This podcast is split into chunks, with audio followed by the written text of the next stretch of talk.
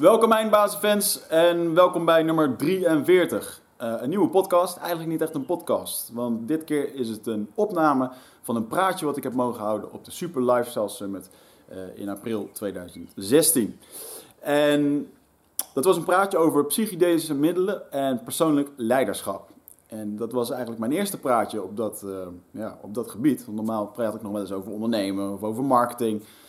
Maar dit keer ja, mocht ik eigenlijk gewoon een verhaal over mezelf gaan vertellen. Over wat voor uh, belangrijke punten dat ik in mijn leven heb meegemaakt. waar ik een onwijze groei mee heb kunnen maken. En dat ayahuasca daar een onwijze bijdrage aan heeft geleverd. Ja, dat, dat weten de fans wel die onze podcast luisteren. Voor dit praatje was voor mij ook wel een hele bijzondere reis. Want ja, een praatje houden met een hoop sheets, dat, dat kan natuurlijk iedereen. Maar om echt een keer een verhaal te houden, vanuit, om vanuit je hart te vertellen en het echt helemaal over jou gaat. Om jezelf kwetsbaar op te stellen. Ja, toch wel openhartig uh, allerlei dingen te delen. Dat was toch wel een, uh, ja, een nieuw dingetje. En ik vind het wel mooi dat een van de eindbazen gasten die bij ons is geweest, is een goede vriend van mij. En dat is Leon van der Zanden. Die heeft me, bij, heeft me geholpen om dit tot een mooi verhaal te maken. Waarbij ik eigenlijk van 15 sheets naar een paar sheetjes ging. En ja, ik ben heel erg blij geweest met het resultaat destijds. En ik vond het leuk om het te doen. Dit ruikt zeker voor mij naar meer, dus ik hoop dat jullie er ook van genieten. ik hoop dat jullie er ook veel van leren. En ik hoop dat jullie de kernboodschap ook tot je willen nemen. En daar zullen jullie vanzelf achter komen. Maar die kernboodschap is in ieder geval dat je de conversatie met jezelf durft aan te gaan. Of je dat nou doet door middel van psychedelische middelen, of dat je een keertje een lange reis gaat maken, of dat je een keertje uit je comfortzone wil stappen om bijvoorbeeld te gaan ondernemen of gewoon de volgende stap in je leven te gaan nemen, op wat voor reden dan ook. Dus uh, ik hoop dat het inspireert en dat het uh, ja, vermakelijk is om naar te kijken. Enjoy! Eindbazen wordt gesponsord door Nutrofit. De webshop voor natuurlijke voedingssupplementen en trainingsmaterialen die je helpen bij het verkrijgen van Total Human Optimization. Nutrofit is hofleverancier van merken zoals Onnit, Natural Stacks en Bulletproof Coffee. Probeer onze producten zonder risico door onze money back guarantee. Bezoek ons op www.nutrifit.nl. Bestel je voor 9 uur s avonds, dan zorgen wij dat jouw bestelling de volgende dag geleverd wordt.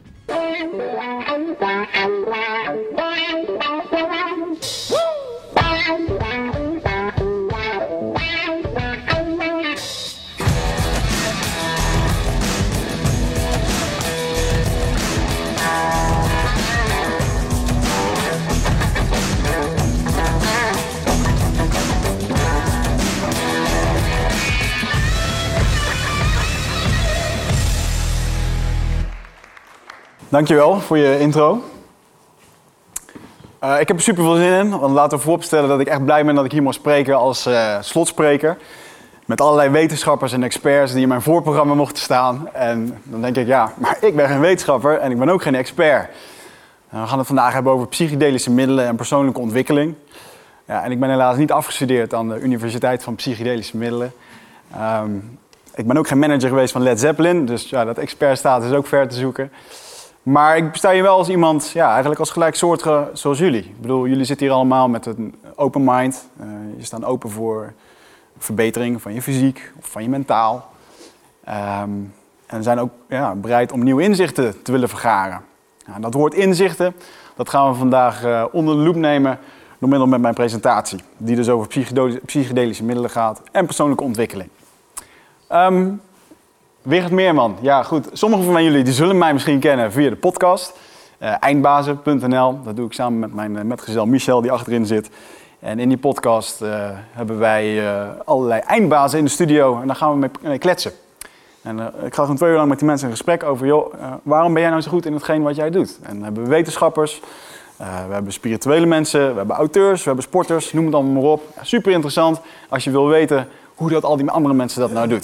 Dus eigenlijk hebben we daarmee onze eigen kleine denktank gecreëerd. En het mooie daarvan is dat wij zelf ons heel hebben houden daar ook in vertellen. En dat betekent dus ook dat ik daar al mijn psychedelische ervaringen vertel. En dat hebben we in het begin wat voorzichtig gebracht, want ja, wat zal de buitenwereld ervan vinden? Eh, nou, een baas die heb ik gelukkig niet, dus dat valt mee. Maar wat blijkt nou? Dat die afleveringen ontzettend goed scoren. En dat zijn de afleveringen waar zowel ik als Michel met de billen bloot gaan over wat er in ons leven speelt. En waar psychedelica ons heel erg hebben geholpen. Bijvoorbeeld met trauma's van overleden vaders, ruzie met familieleden, met relaties, noem het allemaal maar op. En daar praten we dan twee uur over. Ja, dat is gewoon... ehm, voor mij betekent het heel veel dat ik dagelijks mail krijg van mensen die gewoon mailen van... Joh, door die podcast eh, heb ik het ook gedaan en het heeft me zoveel gegeven. Dus dat, eh, ja, voor mij werkt dat gewoon. Dus ik weet ook dat het voor jullie kan werken. Daar ga ik jullie vandaag mee eh, ja, mee- meenemen in dat verhaal. Een kleine introductie over mijzelf. Ik ben dus eh, host van Eindbazen. Eh, daarnaast ben ik eigenaar van Nutrifit, ook samen met compagnon Michel. En wij hebben een supplementen eh, webshop waarin wij eigenlijk supplementen verkopen die natuurlijk zijn. Zoals bijvoorbeeld het Bulletproof assortiment wat je daar kan proeven. En eh, verschillende nootropica, oftewel supplementen voor je brein. Hoe kan je beter optimaliseren, hoe kan je beter eh, concentreren, hoe kan je bijvoorbeeld in die flow state komen. Nou, daar zijn allerlei natuurlijke dingen voor, dat doen we daarmee. En daarnaast ben ik eh, eigenaar van een eh, tech-startup Easier, waar ik in juli afscheid ga, ga nemen omdat ik die verkocht heb. Ehm, dus je ziet het, ik hou van ondernemen en ik hou van druk bezig zijn. En ehm, ja, ik hou ook van een stukje persoonlijke ontwikkeling. En dat doe ik voornamelijk door psychedelische avonturen. Even een kleine rondvraag. Wie van jullie heeft er wel eens een psychedelische ervaring gehad? Oké. Ah joh, ik kan naar huis. Top.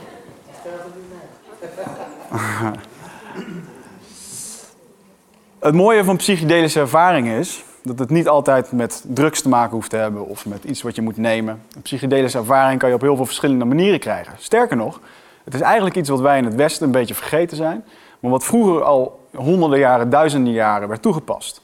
En dan kun je bijvoorbeeld denken aan mensen die 40 dagen vasten. Het lichaam komt op een gegeven moment in een bepaalde staat van doen, waardoor mensen in één keer eh, dingen helder krijgen, bepaalde inzichten krijgen. Dan heb je dat woord weer. Maar je hebt ook de wat extremere manieren, waar bijvoorbeeld de heiligen van vroeger, die lieten zich opsluiten in een grot voor een aantal dagen. En die hoorden daar in één keer het woord van God. En dan zou je kunnen denken van ja, tuurlijk. Nou ja, weet je wat het is? Dat op het moment dat jij bijvoorbeeld in een, donker, een donkere ruimte wordt opgesloten voor zo'n lange tijd, dan zit er midden in jouw brein zit een pineal gland. Dat is je derde oog. En daar wordt DMT in vrijgemaakt op het moment dat je bijvoorbeeld een psychedelica als ayahuasca neemt. Eh, maar bijvoorbeeld ook als je droomt of als je doodgaat of een bijna doodervaring krijgt. Dan wordt er gemeten dat in dat orgaantje komt DMT vrij en dat zorgt ervoor dat je in een bepaalde staat kan komen. Als je jezelf 12 dagen opsluit in een donkere omgeving, waarbij je dus geen impulsen krijgt, waarbij je ja, geen geluiden, geen gesprekken met mensen kan hebben, maar gewoon puur met jezelf aanwezig bent, dan maakt dat orgaan op een gegeven moment geen melatonine meer aan. Dat is je slaaphormoon. Dat als het donker begint te worden, dan word je slaperig. Maar op het moment dat je continu in die donkere omgeving zit, dan doet je lichaam, lichaam dat op een gegeven moment niet meer. En dan komt er dus continu een stroom van DMT. Dus ik vind het niet gek dat die mensen na twaalf dagen het woord van God hadden gehoord toen ze uit die grot kwamen. En er zijn ook andere manieren, zoals bijvoorbeeld mediteren. Mensen die al wat verder zijn in meditatie, die zullen merken dat ze op een gegeven moment misschien zelfs wel een gesprek kunnen hebben met een hoger iets of met zichzelf. Want eigenlijk gaat deze presentatie helemaal niet over psychedelische middelen. De kernboodschap van mijn presentatie is dat je de conversatie met jezelf durft aan te gaan. En psychedelische middelen kunnen je daar eh, onwijs bij helpen. Wie. kunnen we de beveiliging even. Ga je nou tijdens mijn presentatie de podcast zitten kijken? Ja, jongens, applaus. Vind helemaal top. Oké. ik, ben, ik ben in ieder geval te winnen op internet, zoals je hoort. Dat is helemaal top. Ehm, Oké, die psychedelische ervaring die kan je dus ook eh, op een andere manier oproepen. Eh, ik ben vanochtend nog gaan floten om even lekker relaxed te worden en eh, heb daar in dat bad gelegen. En op een gegeven moment, je brein komt tot een bepaalde staat tot rust, waarbij je geen geluid hoort, je ziet niks, je hebt geen impuls. En in één keer komt dat brein in een bepaalde staat, waardoor je heel ver in je gedachten kan komen. En waardoor je in één keer allemaal dingen tegengekomen die gewoon diep in je zitten. En dat is eigenlijk waar iedereen mee te maken heeft. Want jullie, allemaal, zitten hier in je eigen kostuum met 23, 24, 45, 50 jaar ervaring. En die ervaring, dat is pijn, dat is verdriet, dat is gelukkigheid. Je bent een keer verliefd geweest. Dat zijn allemaal trauma's en dingen. En het mooie is, dat als wij als kind geboren worden, dan ben je echt helemaal vrij van alles. Dan heb je alleen maar gevoel. En op het moment als je dus ouder wordt, komen er allerlei dingen die gaan gebeuren die letterlijk een trauma bij je achterlaten, bijvoorbeeld in je brein. En daar wil ik jullie eens even in meenemen. Want wat je vaak ziet is dat de dingen waar we ons druk over maken, nu bedoel, ik ben nu 33 jaar, En ik heb bepaalde levenservaringen. En ik weet dat als er bij mij op bepaalde knoppen wordt gedrukt, dan uh, gaat mijn systeem aan van hé, hey, dit heb je eerder meegemaakt. Um, hier moet je voor oppassen, want toen gebeurde dat en dat. Nou, dat is een systeem dat zit in ons brein. En het mooie daarvan is dat dat, uh, dat heet de amygdala. En daar wordt uh, trauma en emotie in opgeslagen. Nou, waarvoor dient dat, dat stuk hersen? Dat als jij vroeger um, door het bos heen liep en je zag een slang, dan wist jij dat, dat die slang moest je van wegblijven en dat zit daarin opgeslagen. Als je kijkt naar uh, de rest van ons brein, bovenop zit onze cortex. Daar opereren we dagelijks in. Dat is het stukje waar redelijkheid en logica in voortkomt. En ja, je brein is aan het schakelen. Op het moment dat je stressige situaties tegenkomt, dus dan schakelt je brein tussen de verschillende delen. En die insula, die zit er ook nog bij. Dat is de brug tussen emoties en beslissingen. Dus op het moment, die zit heel dicht bij die amygdala. Op het moment als het op die knop van die amygdala gedrukt wordt, dan um, begint die insula eigenlijk te schreeuwen van joh, dit heb je eerder gehad, hier moet je nu wat mee. En op dat moment maak je daar een beslissing mee. Dat is eigenlijk hoe dat het werkt. En het mooie is, daar kun je jezelf ook in trainen, daar kun je jezelf bewust van worden. Want die insula moet je eigenlijk zien als een groot voetbalstadion Waar jij in staat met 300 cheerleaders en die staan alleen maar te juichen op het moment dat er wat gebeurt. Bijvoorbeeld als jij bijvoorbeeld een keertje een, eh, een ruzie krijgt met je nieuwe vriend of vriendin waarvan je denkt van oh shit, uh, dit, is weer, dit, was, dit heb ik eerder meegemaakt, uh, weet je. En je, systeem gaat helemaal aan. Um, een ander voorbeeld is bijvoorbeeld als je als jong kind bent gebeten door een hond. En jij hoort tien jaar later een hond blaffen, dan gaat nog steeds jouw systeem aan. En dan denk je van, oh, er gaat wat gebeuren. Dat is de werking van dit systeem. Het mooie van psychedelische middelen is dat op het moment als jij psychedelische middelen tot je neemt, we gaan er zo meteen eentje toelichten, dat is ayahuasca of uh, dat zijn bijvoorbeeld de, de paddenstoelvorm, is dat jouw brein in één keer in een bepaalde staat komt dat er allerlei netwerkjes met elkaar in verbinding komen. Want deze breinen die werken wel met elkaar, maar ze werken ook onafhankelijk van elkaar, voornamelijk onafhankelijk. Het mooie is als je een van deze middelen neemt, dat het er, uh, tenminste dat is bewezen door middel van hersenscans, dat allerlei bloedvaten uh, worden opengezet, allerlei zenuwnetwerken komen in één keer met elkaar in contact. En dat is super interessant, want wat gebeurt er dan? Dat betekent in één keer dat jouw gevoel in één keer bij je logica kan komen. Dat je creativiteit in één keer bij uh, een of andere trauma kan komen.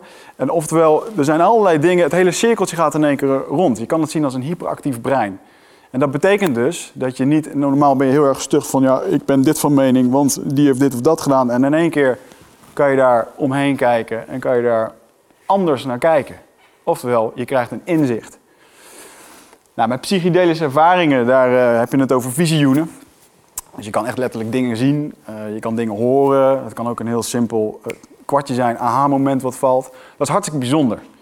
En ja, dit was eigenlijk even mijn wetenschappelijke kennis voor wat betreft voor vandaag. um, ik ga jullie gewoon even meenemen naar mijn verhaal en ik uh, hoop dat het resoneert met jullie. Um, en dan ga ik jullie even mee terugnemen naar 1983, 3 maart om half drie s'nachts. Toen werd ik geboren. En uh, dat betekent dat ik nu 33 ben. En ik ben de tweede in een gezin van, uh, van vier mensen. Mijn moeder, mijn vader en mijn broer. En ja, toen ik geboren was, toen was het gezin compleet. En eigenlijk was daar een hele mooie toekomst voor ons weggelegd. Totdat mijn moeder uh, mijn vader twee maanden later levenloos aantrof en uh, ja, overleden vond aan, aan een hersenbloeding. En als kind zijnde heb ik dat natuurlijk nooit echt meegekregen. Want uh, ja, ik ben kind, en, maar je bent denk ik als kind wel heel erg gevoelig voor wat er om je heen gebeurt. Verdriet van je ouders, verdriet van je broer. en op het moment dat je dan een jaar of zes, zeven bent en je zit aan de tafel en je hebt een beetje je kan een beetje waarnemen wat er allemaal gebeurt en je hebt wat meer bewustzijn en wat meer ego. Ja, zes jaar later wordt daar niet meer echt over gepraat. Maar het zit wel in je. Dus, nou goed. Um, ik ben dus opgegroeid zonder vader. En ik weet nog wel eens dat kinderen in de klas aan mij vroegen: van, joh, Wigert, vind je het niet jammer dat je je vader nooit hebt gekend? En mijn antwoord was dan altijd: joh, het is beter dat hij toen overleed dan nu. Want um, ja, Anders dan had ik hem gekend en had je al herinneren. Dus dit is makkelijker zo. Ja, dat is natuurlijk een opmerking van niks, want diep van binnen vind je het hartstikke erg. Maar het is wel heel erg menselijk dat je gewoon een schild omhoog trekt en dat je denkt van, uh, je maakt jezelf wijs dat het je niks uitmaakt. En daar zijn wij mensen heel erg goed in.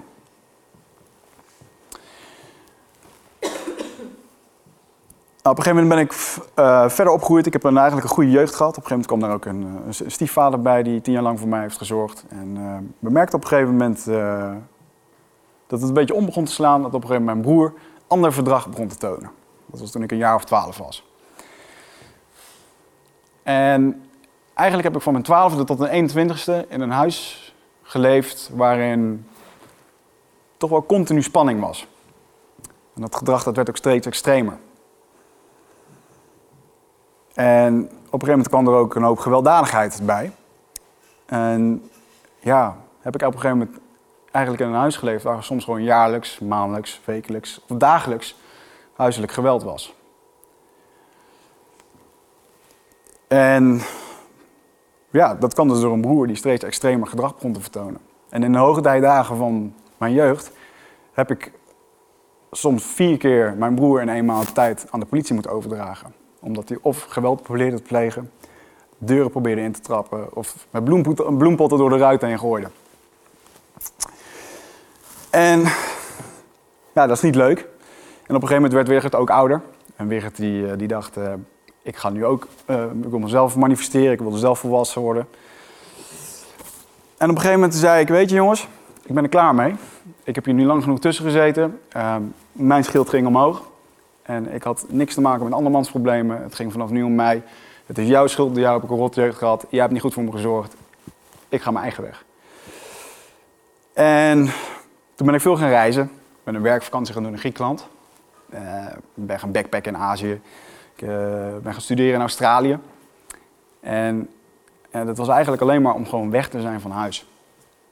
Ging twee keer per dag sporten. Ik ging veel wedstrijden doen. Ik kon heerlijk mijn energie kwijt in uh, Braziliaanse jiu-jitsu en mixed martial arts. Uh, lekker wedstrijden doen in het buitenland. Daar voelde ik me fijn bij. Want wat deed ik? Ik keek weer gewoon de andere kant op. Ik was gewoon aan het vluchten. Op de 22e werd mijn broer gediagnosticeerd met schizofrenie. En dat was iets wat. Uh, ja, ik heb daar gewoon tien jaar in gezeten. Dat is gewoon zo gegroeid.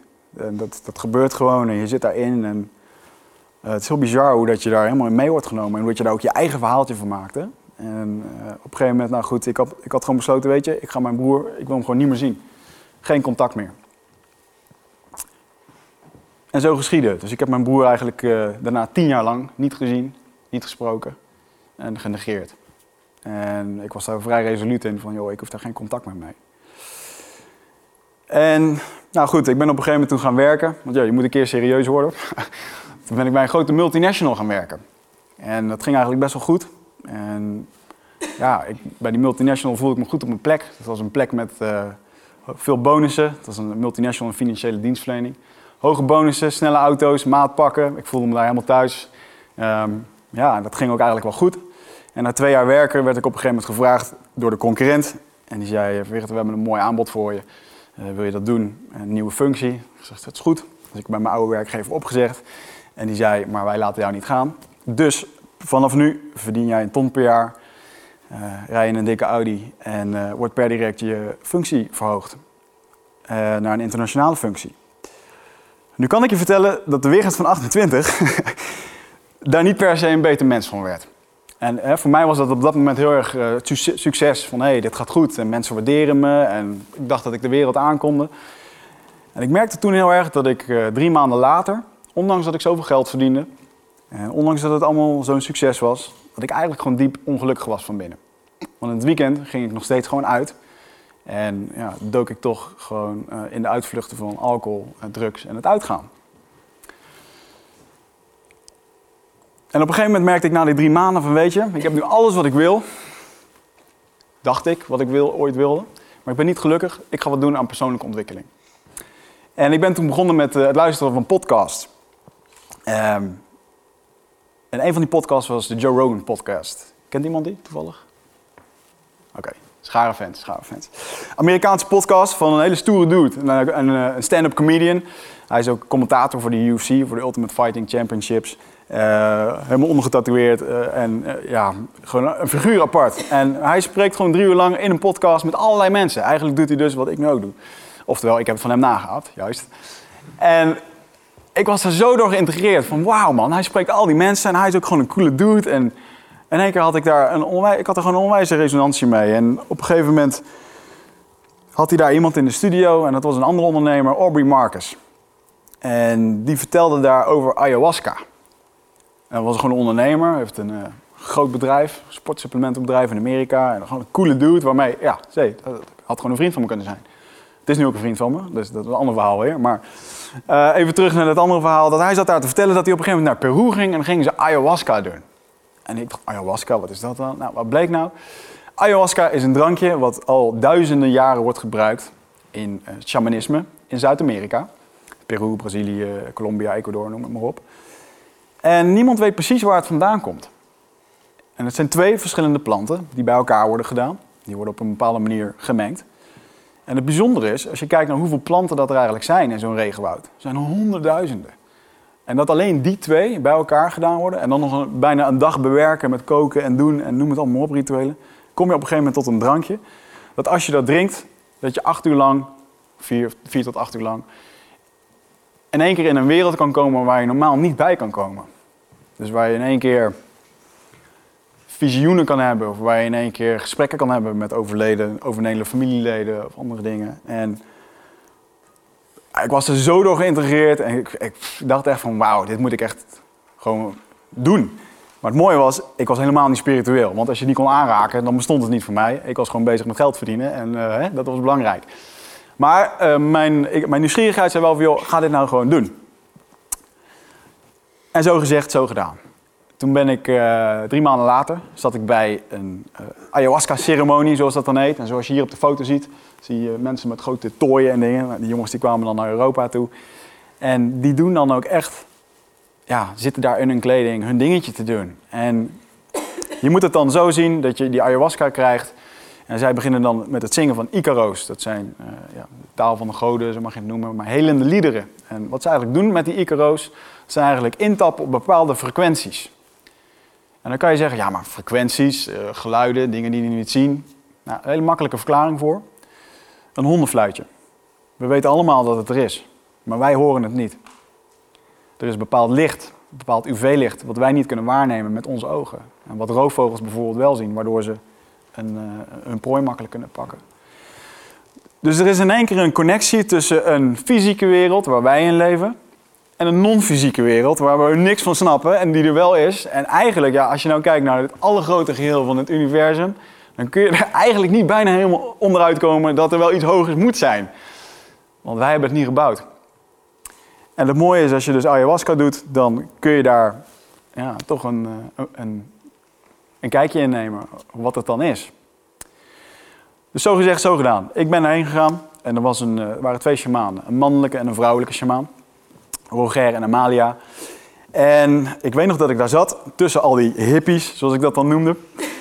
Want het waren gewoon mensen die, ja, die deden dat vaker en die zitten dan wat relaxter daar. En ik zat daar met mijn uh, veel geld verdienen en ik wil hier eigenlijk helemaal niet zijn. En ik ben de stoere uh. En vervolgens moet je je intentie uitspreken. En mijn intentie was daarin, uh, ik wilde wat dingen weten voor mijn werk, uiteraard. Um, maar iets iets knabbelde aan me dat ik toch gewoon zei van joh, als er een kans is, dan zou ik wel eens een teken van mijn vader willen hebben. Nou, Oké. En vervolgens ben ik daar in een sessie gegaan en ik merkte op een gegeven moment dat het ontzettend donker werd. Ik had, um, ik had een hoop pijn en een hoop verdriet. Ik heb drie uur lang gehuild. Dat was helemaal niks, want dat kan dus ook. Hè. Um, ik kon op een gegeven moment eigenlijk alleen maar denken: Jezus, als dit mijn avond moet gaan worden, dan wordt het een lange avond. En ik merkte op een gegeven moment hoe bozer dat ik werd en hoe meer verdriet ik eruit probeerde te pompen, merkte ik op een gegeven moment dat ik dingen aan het oplossen was. Dat, dat, ik, dat ik lichter werd, zo voelde het. En ik besefte op een gegeven moment dat ik daar zat te huilen vanwege het verdriet van mijn vader. En dat is iets wat ik nooit heb geuit. Want waarom? Ja, dat zit ergens in je systeem en je doet daar verder niks mee. En in één keer begonnen de, begonnen de visioenen. En zag ik mezelf als als baby zijnde, zag ik mezelf terug, die hele situatie. En het is bizar hoor, hoe echt dat dan is en wat je allemaal kunt zien. En ik zag gewoon in één keer het verdriet. En ik heb heus wel meegemaakt dat mijn vader overleed. Die begrafenis, die dingen, het is gewoon allemaal energie. En, want je, je weet het, als er iemand thuis, je vriendje of vriendinnetje verdrietig is, dan voel je dat. Dus een baby voelt dat ook en neemt dat ook mee. Ik bedoel, dat je niet met die mannelijke energie bent opgegroeid. Dat voel je gewoon, dat neem je heel je leven mee. En op een gegeven moment zag ik dat ik aan het opgroeien was en dat ik aan het huilen was en dat ik dat dus allemaal mee had gekregen. En op een gegeven moment, als ik een jaar of zes, zeven, kon ik in één keer praten. En in één keer was er niks anders dan een grote blauwe wolk. Met een immens vredig gevoel. En ik wist gewoon dat het mijn vader was. En mijn eerste reactie is dezelfde als een hoop van jullie nu denken. Waarom ben je een blauwe wolk? en in één keer werd me gewoon duidelijk van... joh, Wigert, je bent altijd op zoek geweest naar dat rolmodel. Naar dat vervangende vadermodel. Iets tastbaars. Of dat nou in mentoren was of in leraren. En er werd me eigenlijk gewoon uitgelegd van... joh, dat betekent allemaal niks. Weet je? Dat, dat lichaam waar je nu in zit is gewoon een kokon. En dit wat je hier nu hebt, dat is er altijd. En ehm, dat gaf mij zo ontzettend veel rust. En gewoon een totaal besef dat het gewoon oké was. En dat je het een keertje los kon laten. En dat ik daar gewoon een keer helemaal een keer, een keer van ontspannen kon zitten. En gewoon... En vervolgens kreeg ik een hele rondleiding door het hiernamaals. Uitgestrekte landschappen, landschappen, astrale werelden. Ultieme rust, vrede, geen tijd. En gewoon het besef dat, je, dat die wereld er is. Dat heeft mij zo ontzettend veel rust gegeven. En mijn angst voor de dood is er gewoon niet meer. Dat betekent niet dat ik nu de rood rijd standaard. Maar niet meer bang om iemand te verliezen. Ik had altijd heel erg van wat als mijn moeder ook zou overlijden. Oh, dan ben ik alleen. Echt, helemaal niet meer. En dat is nu eh, drie, vier jaar geleden. En dat heeft me een heel erg compleet gevoel gegeven. En vervolgens merkte ik dat ik in dat visioen, werd ik ook ouder. En eigenlijk werd ik daarin heropgevoed. En op een gegeven moment kwam die Braziliaanse, of sorry, die Peruaanse shaman, die kwam voor me, Roger. En die deed een persoonlijke Icaro. Dat, dan zingen ze een tien minuten voor je. En dan, kijken ze even in jouw persoon wat daar mis of mist of goed is. En dan krijg je eigenlijk een helende behandeling. En ik merkte dat hij alle mannelijke aspecten in mij zong. Moed, eh, dapper zijn, sterk zijn, loyaal zijn. Eigenlijk alle mannelijke elementen die je zou willen hebben. En daarna kwam de vrouwelijke shamaan. En die gaf de vrouwelijke aspecten die nodig zijn. Dat is het, gewoon het lief zijn, het respect hebben, geduld hebben. En ik merkte daar dat ik eigenlijk gewoon compleet opnieuw opgevoed was. En ik heb daar met mijn vader ook in alle fases van mijn leven, dus dat ik zes jaar was, dat ik tien jaar was, dat ik zestien jaar was, heb ik verschillende gesprekken met hem gehad. Gesprekken over mijn vriendinnetjes, gesprekken over mijn eerste baan, over dingen, hoe dat ik dingen deed. En toen merkte ik in één keer dat het echt wel een, een spiegel was die ik in één keer voor kreeg. Want je praat een hele hoop zelf goed van je. En ja, daar heb ik dus ook gewoon de fijne gesprekken gehad die een jongen gewoon met zijn pa wil hebben. En op een gegeven moment vroeg hij van, joh, hoe gaat het eigenlijk met je moeder? Ik zei, nou, dat gaat goed. En ik voelde al aankomen. Op een gegeven moment ging het over mijn broer. En Toen wel, weet ik nog dat ik in die sessie zat en dat ik dacht, ah, ehm, ja, dit is nu echt zo'n topavond. Hier wil ik het niet over hebben. En eh, ik weet nog dat ik een beetje lag te stressen, want ja, het kan, ook, het kan gewoon echt eh meedogenloos zijn, het ayahuasca of zo'n psychedelische ervaring. En een hele rustige stem zei gewoon van, joh Wigert, oké, prima. Maar weet dat je er wat aan moet doen, anders komt het de volgende keer.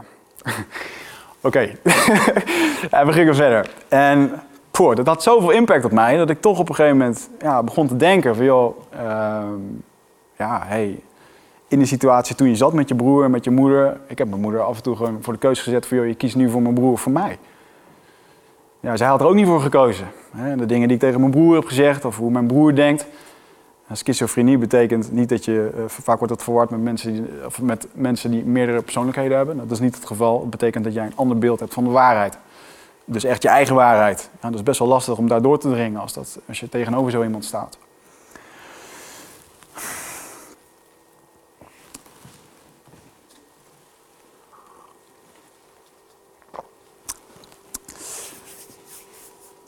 En eigenlijk sloot ik die ayahuasca-sessie af met een gevoel alsof ik het nog nooit had gehad. Ontzettend compleet. Ehm, als mensen nu aan mij zouden vragen, vind je het niet jammer dat je vader eh, is overleden? Eh, het nog steeds heel erg jammer. Maar ik heb alle wijze lessen van hem gehad. Eh, misschien niet de fysieke ervaring, maar wel ja, eh, alle wijze lessen en alle dingen die een zoon moet hebben. En dat durf ik nu echt hardop te beweren en dat is nog steeds zo. En sterker nog, ik krijg er nu nog kippenvel van als ik het daarover heb. En vaak krijg ik dan ook wel eens de vraag van, joh Wigert, maar ja, drink je zo'n drankje, is dit wel echt? Dat is niet de discussie. Of het echt is of niet, het heeft gewerkt. Dus dan is het goed. En dat is voor mij veel belangrijker.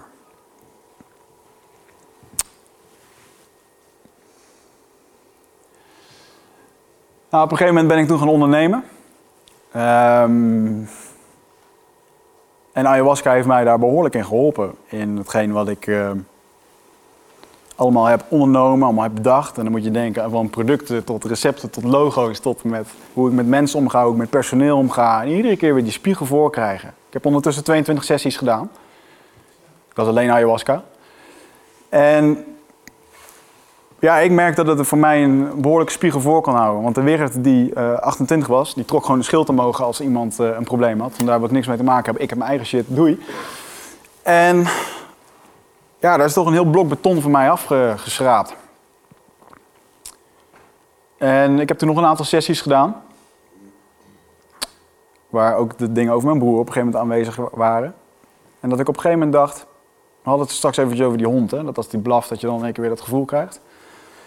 Als ik bij mijn moeder zat te eten en de deurbel ging, dan stond ik meteen paraat. Ik ging mijn adrenaline pompen, mijn hart ging pompen en ik stond klaar om weer die strijd aan te gaan. Want dat tien jaar lang was dat het geval.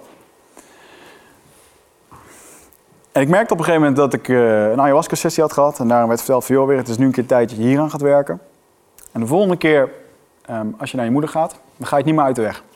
Want normaal belde ik mijn moeder op van, joh, uh, is mijn broeder. Nee, die is er niet, of wel. Als die er wel was, dan ging ik niet naar huis. En nu had ik zoiets van, weet je, laat het gewoon gebeuren. Dus ik zat bij mijn moeder te eten. En op een gegeven moment gaat de, gaat de deurbel. En dat was mijn broer. En ik merkte dat de deurbel ging. En het viel me als eerste op dat mijn hart niet oversloeg. En dat ik gewoon rustig daar kon zitten. En dat ik dacht, oké, dit is nieuw. Het viel me, zelfs, viel me gewoon op. Moeder liep naar de deur toe. Van, joh, hey, je broer is hier. Wil je hem zien? En het enige wat ik hoorde was, is mijn broer? Uh, uh, nee, ja, dat, dat, wil ik nu niet. Of, het kwam voor hem natuurlijk ook als een donderslag bij vrij, vrij hemel. Voor hem was dat ook te veel op dat moment. Dus hij fietste weg. ik dacht, nou, al die dingen gedaan. Krijg je dit. En het mooie was dat ik uh, dacht van weet je, ik ga er ook niet aan trekken en dan ga je lopen forceren. Ik ga dat gewoon doen. Dus ik ben gewoon twee weken later, toen zat ik weer een keertje, zat ik boven. En op een gegeven moment, uh, op een gegeven moment roept mijn moeder van, joh, Wigert, je broer komt zo meteen. Ik zeg, oké, weet hij dat ik er ben? Ja, dat weet hij. oké, uh, dit gaat interessant worden. En ik dacht van, ja, weet je, ik ga hier niet zitten wachten van, hé, hey, we hebben elkaar tien jaar niet gezien. Ik liep gewoon naar buiten toe. Ik ben gewoon eh, naar mijn auto gelopen. En ik denk, dan kom ik hem daar wel tegen. Dus ik ging lekker in mijn auto lopen klooien. En op een gegeven moment hoor ik een fiets achter me uh, aankomen. Dus ik hoor die wielen, die spaken. En ik wist al dat dat hem was. En ik zit in mijn auto. En op een gegeven moment ja, draai ik me om. En staat mijn broer daar.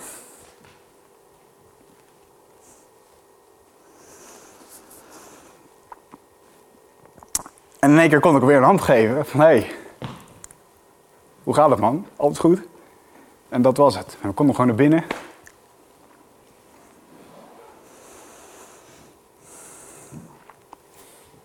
En dan hebben we gewoon een prima gesprek gehad. Over koetjes en kalfjes. Er verder eigenlijk helemaal niks.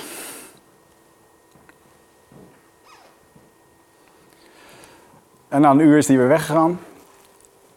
En toen dacht ik, nou, dat was eigenlijk, viel eigenlijk wel mee. En toen ben ik naar boven gegaan, ben ik op mijn bed gaan zitten. En dan brak ik gewoon een jank uit. En toen dacht ik echt, fuck man. Heb je hier nou tien jaar mee rondgelopen? Met dit gevoel?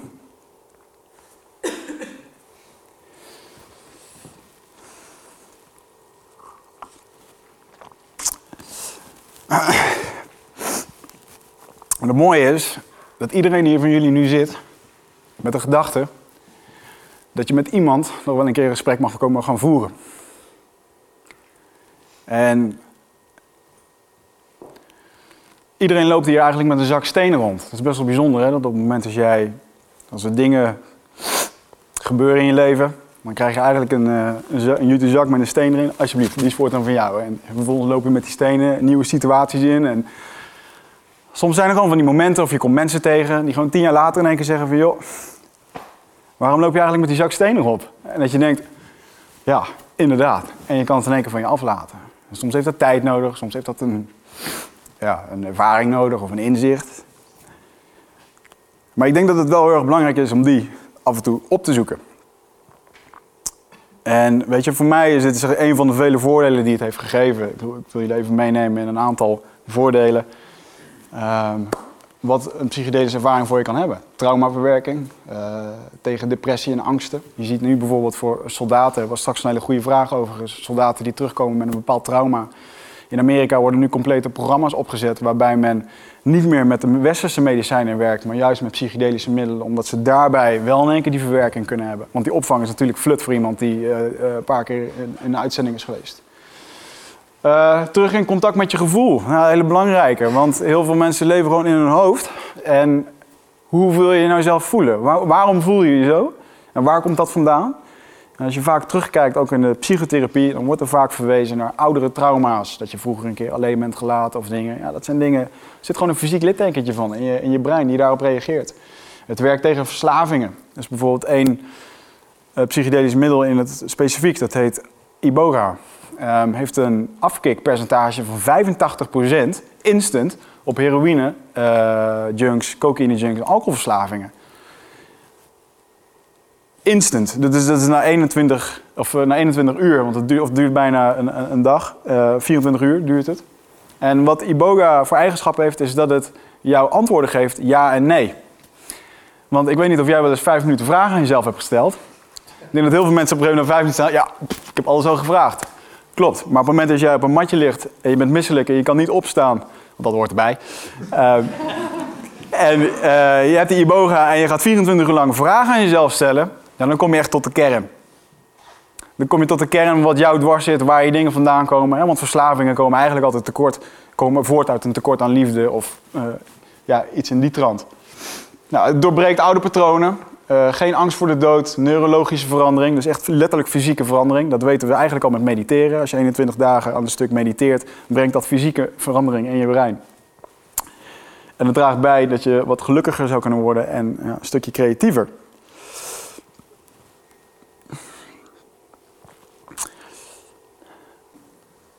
Dit was eigenlijk een quote die uh, voorbij kwam in mijn laatste ayahuasca-sessie, waarbij ik. Uh, even wat te verwerken had over omtrent een uh, ja, incidentje waar ik tien maanden op kantoor heb geslapen. Omdat ik een tech-startup aan het oprichten was die niet helemaal ging zoals ik wil, waar heel veel geld in zat. op een gegeven moment werd ik daar zo verbitterd door dat mijn relatie uit is gegaan, dat ik daardoor mijn huis kwijt, ben kwijtgeraakt en dat ik eigenlijk gedwongen was om op kantoor te slapen. En daar heb ik tien maanden lang lopen beuken om dat bedrijf overeind te zetten. Is gelukt. Ik heb er wel een burn-out aan overgehouden. En um, dat was een jaar geleden. Um, en op een gegeven moment had ik weer een ayahuasca-sessie waarin ik ja, gewoon heel erg het besef had van joh, je hebt de afgelopen jaren zo erg lopen trekken aan alles. En alles lopen forceren en je, je probeert als het ware de wereld bij de strot te pakken en alles maar in jouw straatje te doen. Maar ja, de verandering ligt echt in jezelf. En dat is ook het, de boodschap die ik jullie graag mee wil geven in deze presentatie. Eigenlijk de kernboodschap is dat je de conversatie met jezelf aangaat. Kijk, de relatie, de allerbelangrijkste relatie in het universum is die met jezelf. Want alle anderen, die komen voort uit die. En op het moment als je de conversatie met jezelf aangaat, kun je voor jezelf een gelukkiger leven creëren. En als twee mensen die de conversatie met zichzelf aangaan, vervolgens de conversatie met elkaar aangaan, dan kunnen we echt een betere wereld gaan creëren. Dankjewel.